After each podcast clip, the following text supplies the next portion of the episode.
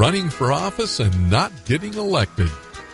It was in the election of 1985 that I ran for a position on the Fresno City Council. My campaign was basically run by the students in my American government class, and they did a superb job.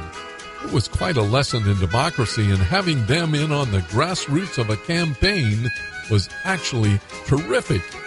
No book or lecture I gave in class could do justice to what was learned with actual feet on the ground in a campaign.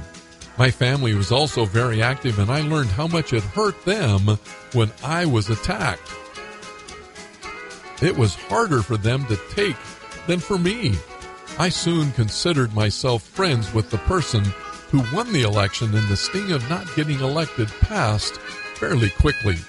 But I must say, during the days immediately after the election when the raw reality of it struck, it was hard to take. After all, you put yourself out there as a candidate and bare your soul with the absolute expectation that the voters will elect you to office since you are sure that you are the best candidate.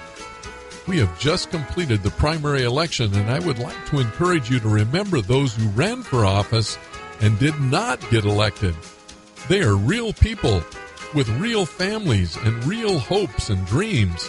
Take a few minutes to drop them a line or a post or a tweet to tell them that you appreciated their efforts. Remember, we are all still neighbors and we want our communities to be the great places they need to be for our kids.